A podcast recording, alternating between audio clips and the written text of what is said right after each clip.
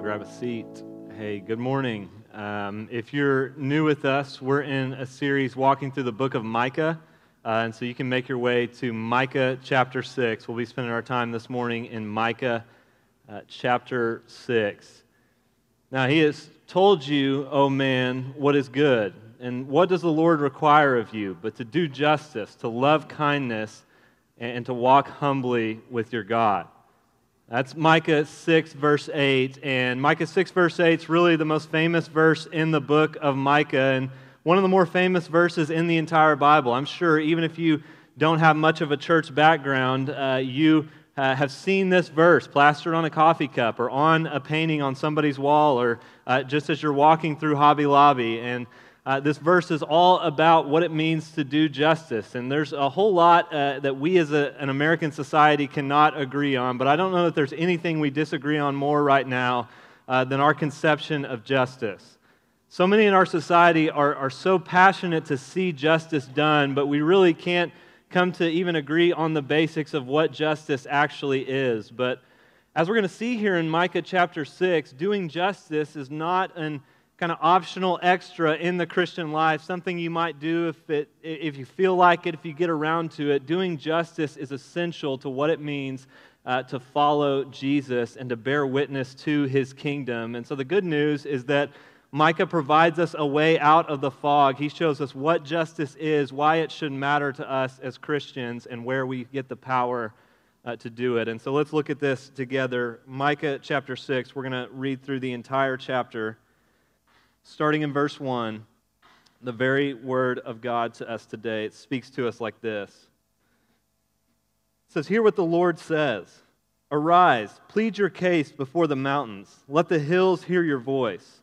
Hear, you mountains, the indictment of the Lord, and you enduring foundations of the earth. For the Lord has an indictment against his people, and he will contend with Israel. O my people, what have I done to you? How have I wearied you? Answer me.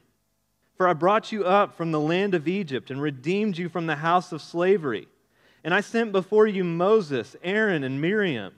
O my people, remember what Balak, king of Moab, devised, and what Balaam, the son of Beor, answered him, and what happened from Shittim to Gilgal, that you may know the righteous acts of the Lord.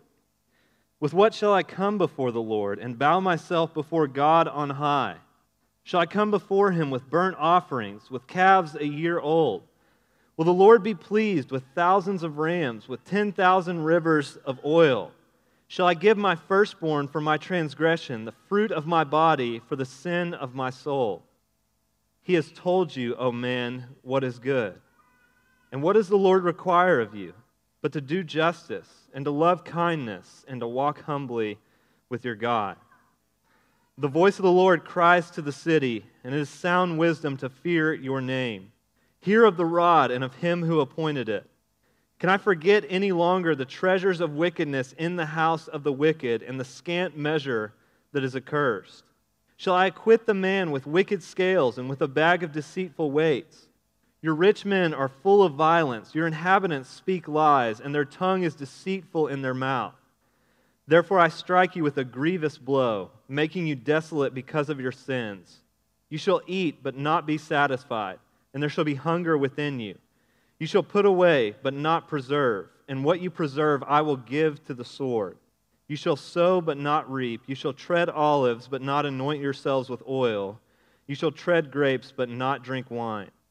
For you've kept the statutes of Omri and all the works of the house of Ahab, and you've walked in their counsels that I may make you a desolation and your inhabitants a hissing, so you shall bear the scorn of my people. Let's pray for God's help on our time together. God, as we come to your word, would you uh, keep your promises to illumine it, to give light to the word that you inspired? Holy Spirit, help us to see what you've called us to here, what these words mean, what they're, uh, the weight they're bearing on our lives. Help us to see ultimately the goodness of Jesus that justifies us and pushes us out to be a people who are passionate about doing justice.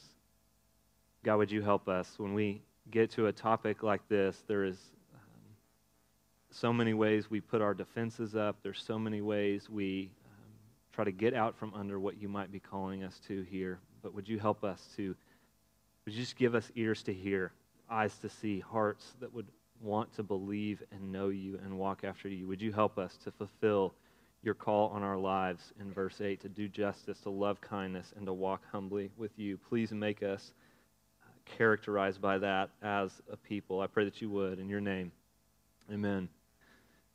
Well, again, because Micah 6, verse 8 is so famous and is so often uh, kind of ripped out of context and misunderstood, I want to give it the time it deserves and put it back in context and hopefully help us understand it a little bit better. And so, uh, what we'll do is we'll walk through verses 1 through 5, and then we'll walk through verses 9 through 16 pretty quickly, and then we'll come back around uh, to verses 6 through 8 and spend most of our time there. Sound good? Well, uh, in this passage, we see uh, the charges, the call, and the catalyst. The charges, the call, and the catalyst. Let's look first at the charges because God opens up this chapter by saying that He's got a lawsuit that He's bringing against His people. He calls creation, the mountains, the hills, the earth, to be a witness against His people. He says in verse 2 He's got an indictment with them and He's going to contend with them. Picture it as if God is uh, the prosecuting attorney bringing this lawsuit against his people and calling themselves to defend themselves uh, in court. Uh, I played wide receiver in high school on our football team. Not well, I'll add, but uh, I did play. And uh, as a wide receiver, if you get thrown a pass that's anywhere kind of in the area of your chest or your head, kind of anywhere in this area, it's basically like a perfect pass. And if you drop it, uh, it's your fault. It's not the quarterback's fault. It's your fault because he threw you a perfect pass. And our quarterback in high school was really good, and so he usually did put it right in the chest, right where it needed to be. And so if he threw one of those perfect passes and one of our wide receivers uh, dropped one of those passes, when we would run back to the huddle, he would sarcastically say, Oh, hey, I'm sorry, that was my fault. I'll try harder not to hit you in the chest next time. Uh, that seems to be the sort of sarcasm that, that God's adopting here in verse 3 when he says, What have I done to you? What, what have I done that's made you so tired of me and made you turn away from me and made you not trust me? Was it when I took you out of slavery to Egypt? I mean, that sure was awful, wasn't it? I should have left you there in Egypt. That would have been better for you there. Was it when I gave you leaders to lead you and deliver you and guide you into the promised land that I was going to give you? That sure was awful of me to do that, wasn't it? When he says, remember what happened with Balak and Balaam, Balak was this pagan king that tried to curse Israel. He hired Balaam, a pagan prophet, to uh, curse Israel, but instead of doing that, God spoke to and through Balaam and Balaam three times pronounced a blessing on Israel and said that Israel was blessed and protected by God. And so maybe it was that. Maybe it was when God turned a curse into a blessing and protected his people. Maybe that was what made him so untrustworthy. When he says, Remember what happened from Shittim to Gilgal, Shittim is the last place they camped on the outside of the promised land. Gilgal was the first place they camped when they were inside the promised land. And in between, God made the Jordan River stand up in a heap and stop flowing so that all Israel could pass through on dry ground. So maybe it was that. Maybe it was when God did, fulfilled his promise and gave them the land and worked miracles to get them into it. Maybe that's why they needed to rebel against God uh, and they couldn't trust him. God's reminding them of their history together to show them at every turn he's been faithful to them. At every turn, he has not been the problem, they have. His righteous acts deserved a response of trust and faithfulness on the part of his people, but instead they were unfaithful. They turned away from him. And so, because of that, God's bringing these charges against his people. And what are the charges? Well, they're what we've already looked at in the first couple of chapters of the book of Micah idolatry, oppression, coveting, abuse of power, injustice. Uh, Micah summarizes these charges in verses 9 through 12 when he says that the people of Israel, they're shady in their business practices. They're finding creative ways to cut corners and cheat people out of a buck so that they can get more for themselves. They're violent, they oppress the poor, and they're liars. And so, because of this, God is going to judge them. They've tried to get fat, rich, and happy off the backs of the poor, and so in judgment, in response, God's going to make it to where they eat, but they can never get satisfied. They eat, but they're still left hungry. It would be like being sentenced to an eternity of only being able to eat Panera bread. You know, you pay for a meal, but you just get a snack, and you're always still hungry afterwards. That's what's going to happen to God's people. And God, He says, you're going to try to stow things up and put them away and save them, but they're just going to rot or they're going to be stolen by thieves. You're going to sow, but you won't reap. You're not going to enjoy the fruits of your labor. Why? Because you followed in the statutes of Omri and Ahab, two uh, idolatrous kings that led Israel, led the northern kingdom. And so, again, because of all of this, the verdict is guilty, and God's going to judge his people by sending them into exile. These are the charges that God is bringing against his people. He has been faithful to them, but they have been unfaithful to him, and that demands a response. And so, uh, as the, the Israelites give this response, in verses 6 through 8, God also puts a call on our lives. So in verse 6, Micah puts himself in the shoe, puts himself in the shoes of a fellow Israelite. He gives voice to an Israelite as if one of these Israelites is standing up in court and defending himself against the charges that God has brought against him. And so he says in verse 6, With what shall I come before the Lord? How, how, how can I bow before him? Micah is highlighting the truth that God is holy and we are sinners.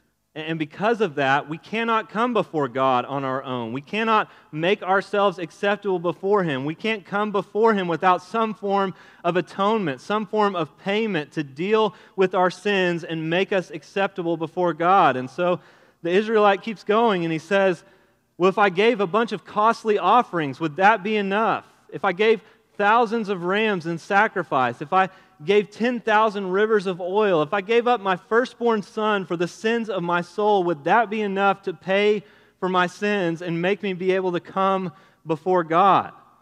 Micah's highlighting this truth. He's, he's using hyperbole to say, if I could give away and sacrifice all that I have and all that I am, would that be enough to make me right before God? Would that make me acceptable before Him and deal with my sins? And the answer is no.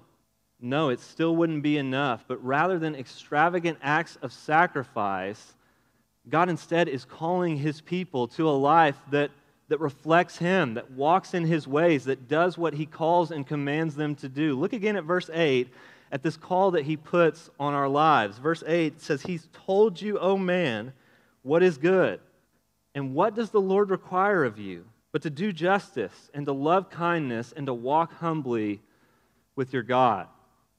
We'll talk first about loving kindness and walking hum- humbly because we're going to spend more time on doing justice. So, what does it mean to love kindness? Well, the word for kindness here is the Hebrew word hesed, and, and this is a massive word in the Old Testament.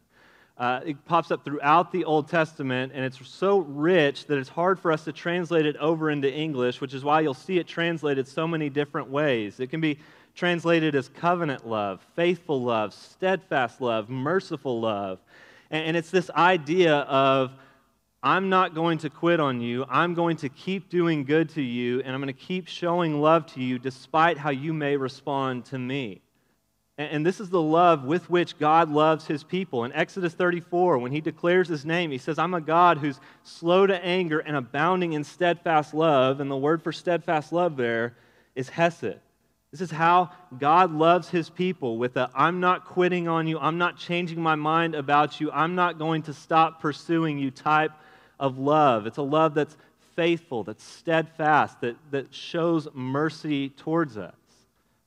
And so when God commands us to love kindness, he's addressing really our, our heart posture as we go about the work of doing justice. And he's saying we're to do it out of a spirit of merciful love, out of a spirit and a, and a posture that treats others in the way God has treated us, that loves others with the same sort of never quitting, never stopping, I'm going to do good to you no matter what you do to me type of love.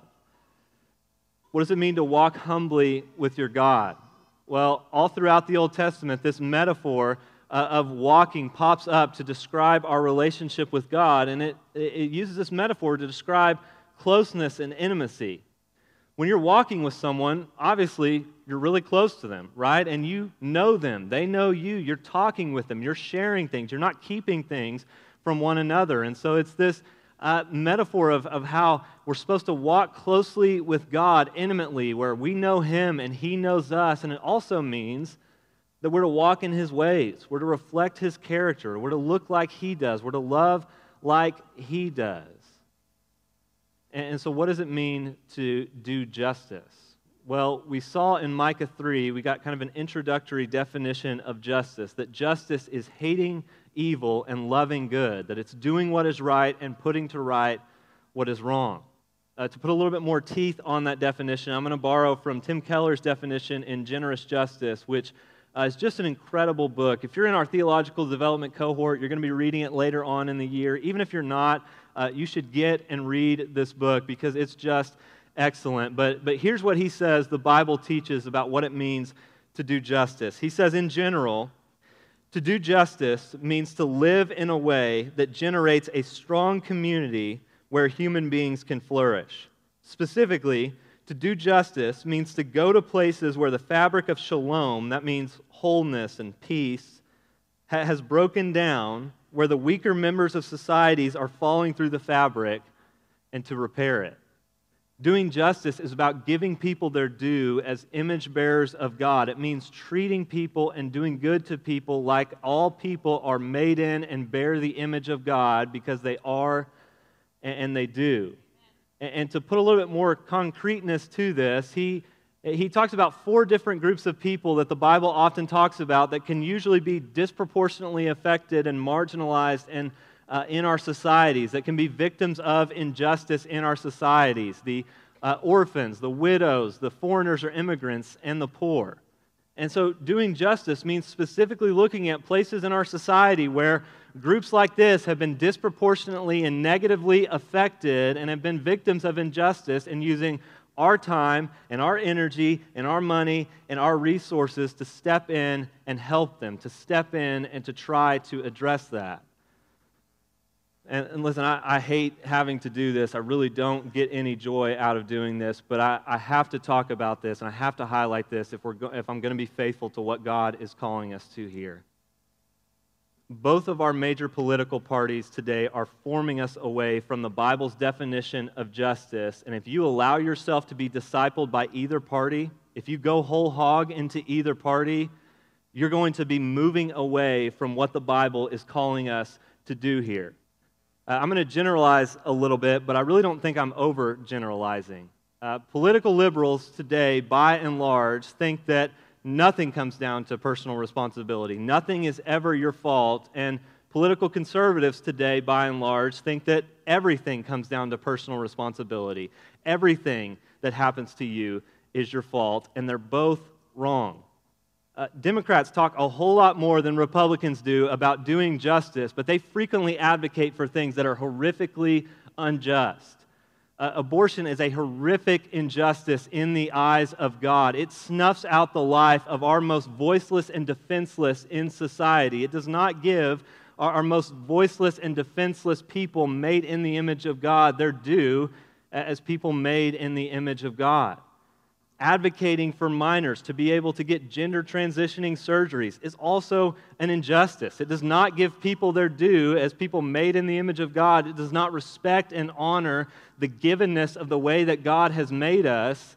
And, it leads to what journalist Abigail Shrier calls irreversible damage when minors who have feelings of gender dysphoria are allowed to medically transition, and then those feelings of gender dysphoria go away as they get older, and detransitioning is difficult or impossible for them.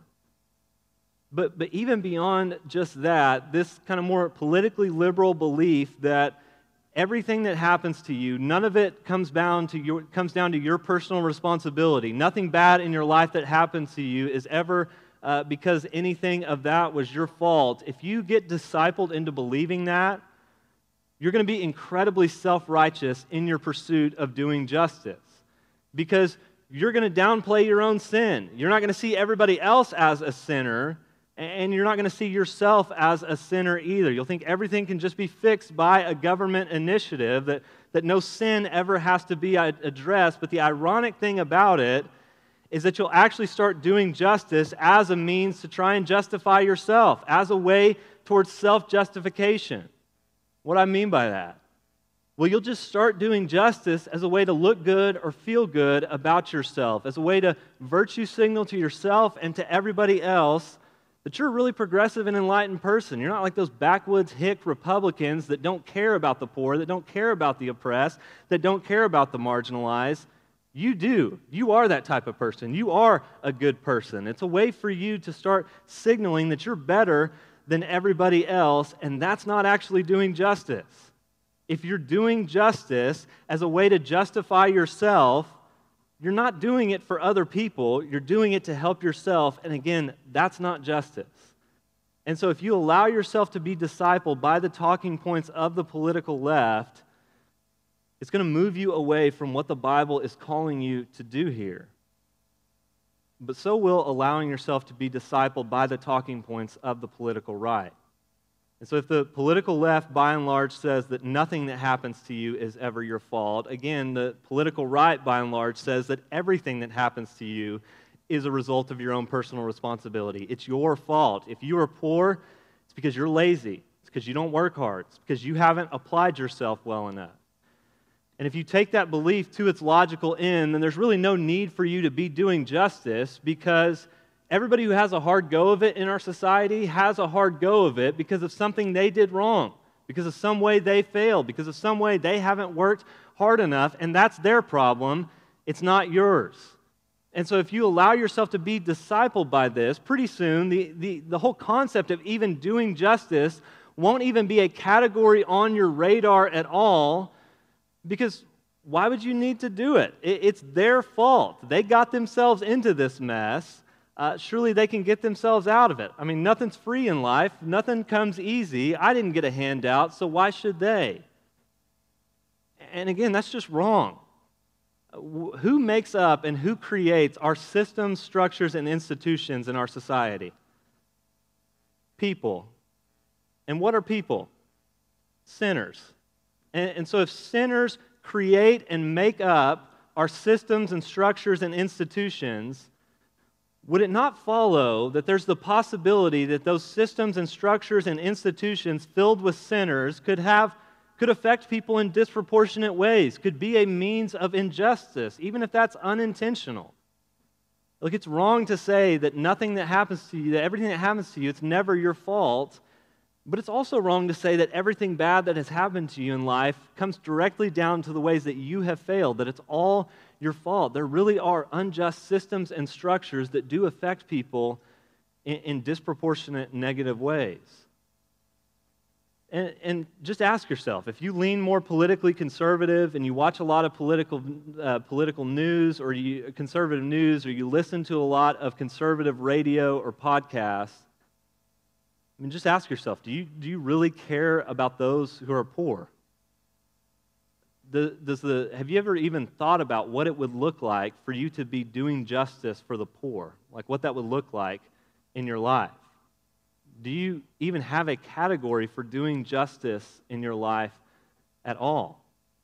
Are you quick to share your political beliefs with others, but, but don't ever actually do anything to help people who are affected by those beliefs? When you see someone suffering, when you see someone on the street corner holding a sign, is your first thought, and instead of holding that sign asking for money that they're just going to use to spend on drugs and alcohol, they, they could be spending this time instead looking for a job. I'll confess that's often my first thought, but that does not reflect the heart of Jesus. Jesus' heart is for us to be doing justice and making a society that's characterized by justice to the best of our ability. And, and listen, like, this is God's call on our life. This is what the Lord requires of us to be doing justice, to be uh, loving kindness, to be walking humbly with our God. And, and so, if you allow yourself to be discipled by these voices, they're going to push you further and further away from that and further away from what the Lord requires from you. And so I'll just ask you how, how are you doing with this? Are you, are you living a life that's characterized by doing justice, loving kindness, and walking humbly with your God? Would you say that, that Micah 6, verse 8, is a good picture of the way you live your life? I imagine most of us in here would say no, that, that doesn't describe what my life looks like very much, if at all. And, and here's the deal again, you know, I talked about how often we misunderstand this verse. If we misunderstand this verse, we will never actually be able to understand what God, we'll never actually be able to do what God is calling us to here in Micah 6, verse 8. Uh, Micah 6, verse 8 is really like a, a, synonym and a summary of the two great commandments to love the Lord your God with all your heart, soul, mind, and strength, and to love your neighbor as yourself. And, and just like those do, Micah 6, 8 so often gets misinterpreted as if it's the gospel, and it's not. You know, so often you'll hear, hear people say things like, well, God doesn't really care about all that doctrine stuff. He just cares that we love God and we love people. God doesn't really care about us having all that knowledge. He just cares that we do justice, we love mercy, and we walk humbly with our God. Well, in the Gospel of Luke, a man comes to Jesus and he says, Jesus, what do I have to do to earn eternal life? How can I inherit it? And Jesus, knowing his heart, be, begins to test him and he says, Well, what's written in the Old Testament? How do you read it? And the man summarizes it with the two great commandments. He says, what I'm supposed to do is to love God with all my heart, soul, mind, and strength, and to love my neighbor as myself. And Jesus, again, to test him, says, Yeah, that's correct. If you can do both of those things, you'll live. And so the man asks Jesus, Well, who is my neighbor? And, and Jesus tells him the parable of the Good Samaritan to blow up his categories uh, and to show him that you can't actually inherit eternal life by loving God and loving your neighbor because you're never going to be able to do it well enough. Like, listen, love God and love people, it's not the gospel. Love God and love people is absolutely crushing if it's the gospel because none of us are doing that with the faithfulness that it would require. And the same thing is true here about Micah 6, verse 8. If this is the way to a relationship with God, if this is the way we can come before Him and make ourselves acceptable before Him, that's absolutely crushing because none of us are doing this with the faithfulness that it requires. And, and us thinking that, that a few good deeds of justice and a few acts of kindness, that that's going to be enough to, to make us acceptable before God and cover over our sin is as foolish as thinking that you can pay your mortgage off with a few rolls of pennies. If Micah 6, verse 8, is the way to a relationship with God, you and I are both doomed.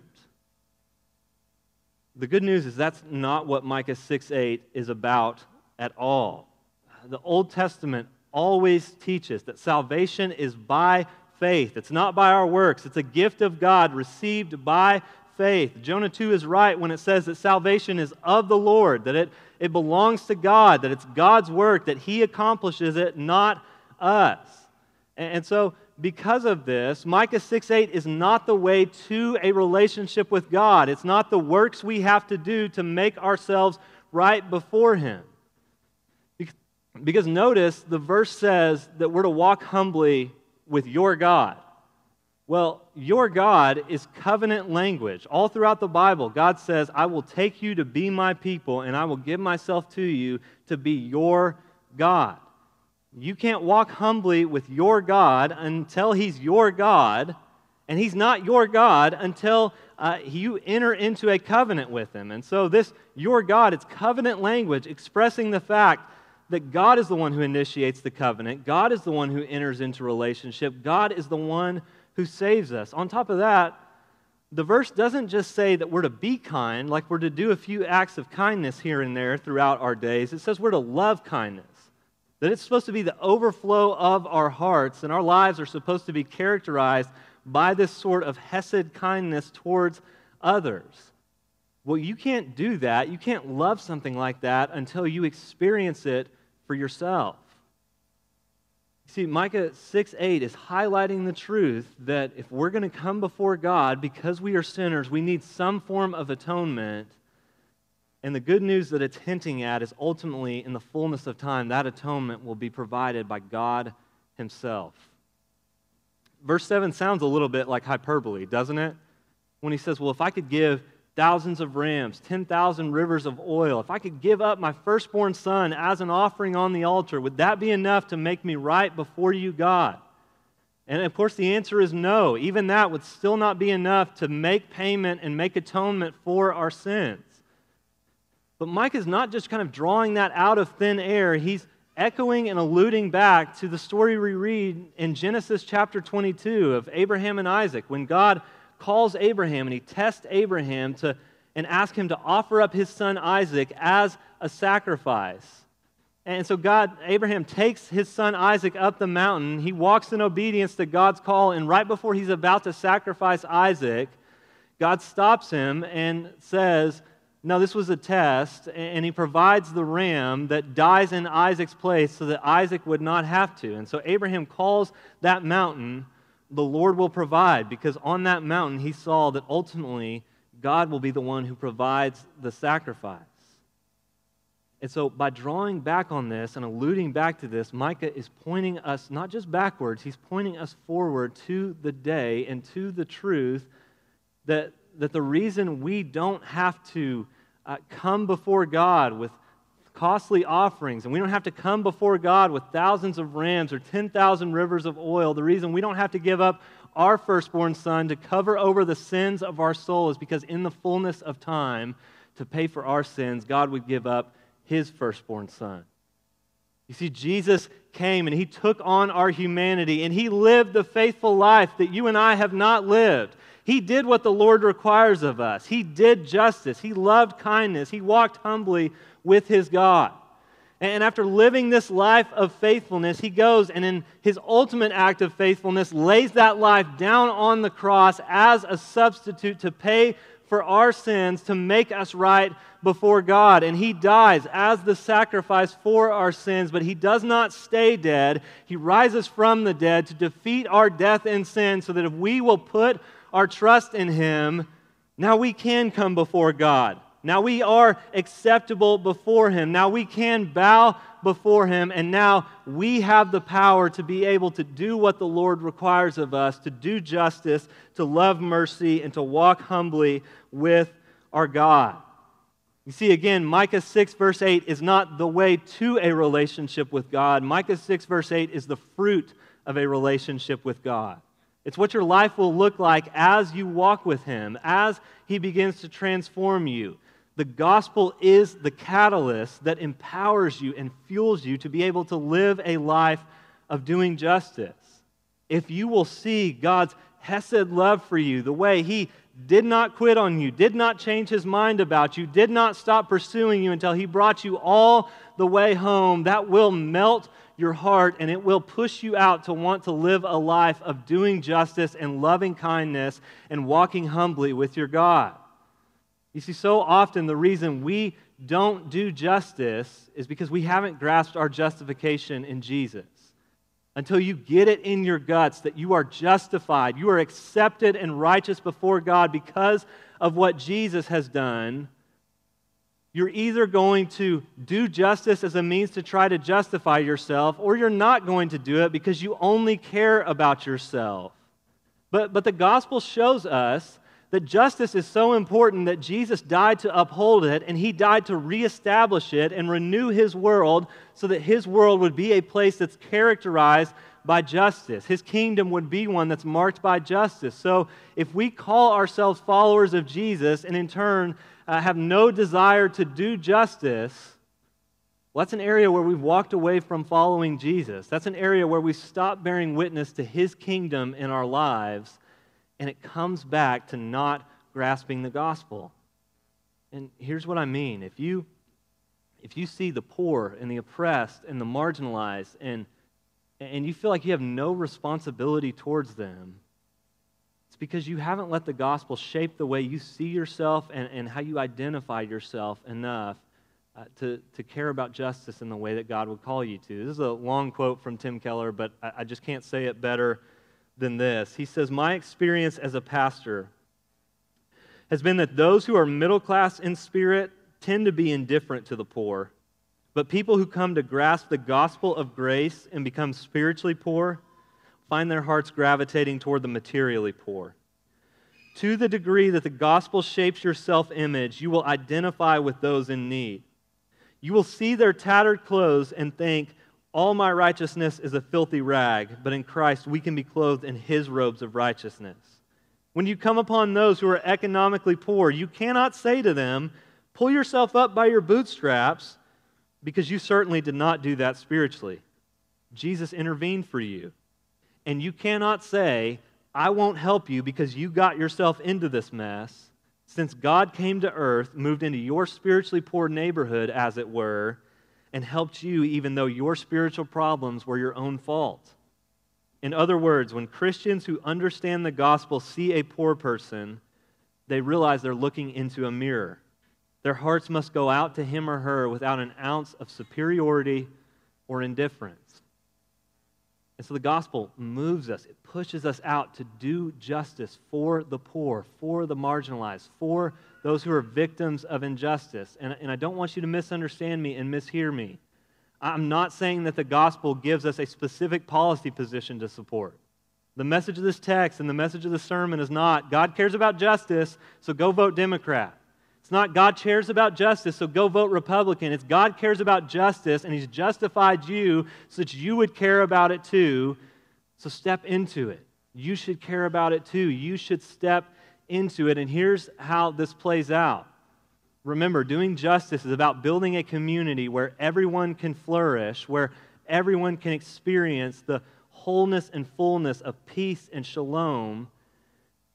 And so, doing justice looks like looking at the gifts and opportunities and resources that God has given you and looking at the places in our community where uh, peace and well being and flourishing has broken down and using those gifts and opportunities and resources to address it and to help fix it. And, and here's what else I need you to realize. Sometimes it's easy for us to say, well, we'll just offload that to the church. The church will do that. But, but this is not primarily the primary calling of the church as an institution. As the institution, Veritas Church, Jesus has given us our marching orders, and those are to make disciples of all nations.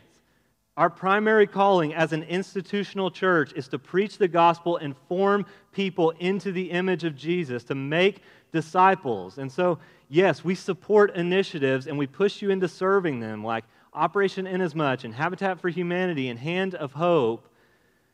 But we can't start and staff and serve every initiative for justice because we just don't have the people resources. We don't have the money. We don't have the time. And that's not our primary calling as the institutional church.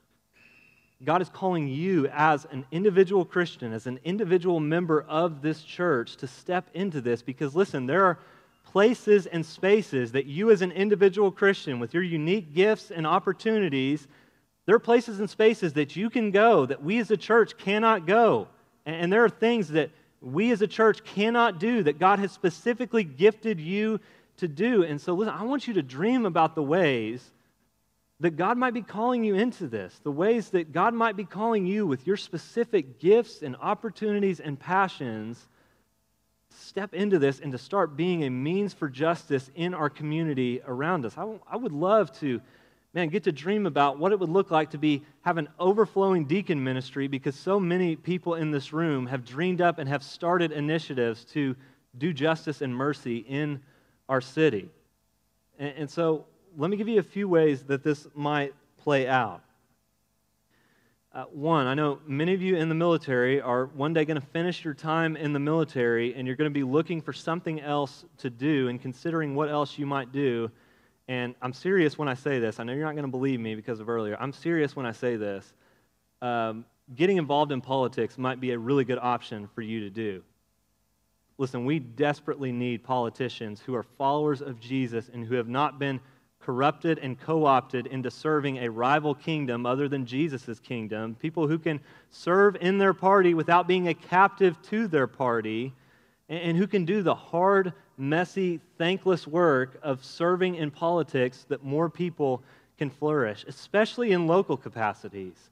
We need people who are followers of Jesus and, and, care about people and care about our city enough to want to see it flourish and are willing to do the hard work so that our city can flourish. Something else you can do is, is begin to advocate for those who are experiencing injustice and get involved with ways and means to address it. And so, not all of us are going to have the means to do this, but, but some of us really should consider stepping into foster care and adoption as a way to embody our commitment to justice for the unborn and justice for children who are in difficult situations. You could serve at Hand of Hope and be a resource to women who need resources in a disorienting time in their life when maybe they had a pregnancy that they didn't intend or plan. You know, it, it, really might not be a good idea to give your money to the homeless person on the street. Like, they really might use that to buy drugs and alcohol. It really might hurt them more than it would help them. But serving in Operation Inasmuch gives you a tangible way to help the homeless population in our city in a way that's going to help them and not hurt them. Whether that's serving breakfast or helping lead a men's Bible study, you have a way to step in there and tangibly care for the homeless and for the poor in our city. You could get involved with a, uh, a public school board and try to serve on a public school board and advocate for better educational policies and justice for our children in this community, especially in poorer areas of our city, people, kids that are disproportionately affected by that.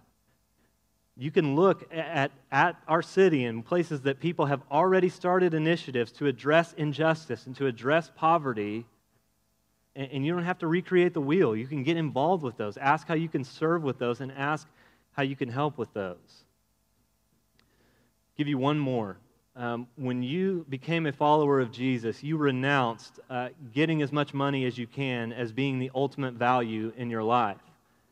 And so, if you own a rental property, you own rental properties, I, I want to challenge you to see those as more than just a way to earn some more passive income for yourself. I want to challenge you to see those as a way that you can do justice for people in our city. Like, would you be willing to lower rent for a tenant if it meant caring for your tenant in a time when they had a need? Would you be willing to lower rent costs and not make as much money to provide a, a good option for housing and provide affordable housing for those who have a lower income in the city? Would you be willing to see your tenants as more than a dollar sign, as someone made in the image of God that you're to do justice towards and show mercy towards? Look, you and I can't do everything, but all of us can do something. So I want to challenge you dream about this. Uh, imagine, like, how has God gifted me? Where has He given me opportunities and resources? Where can I step in? Because this is what Jesus has done for you. He gave up His time, His resources, His life so that you and I could live. That's the fuel to be able to do what the Lord requires of you, to live a life of doing justice, loving kindness, and walking humbly with your God. Let me pray that we as a church would. God, would you help us to do just that? God, thank you that this isn't the way for us to earn a relationship with you, that doing justice isn't the way to justify ourselves. Thank you that you have first justified us, that you've entered into covenant with us, and you have saved us. God, would you help us to shape our self image, our self identity by the gospel? Would you help us to realize when we see those who are poor, when we see those who are suffering, when we see those who are hurting, we are looking into a mirror and we have obligations towards them? God,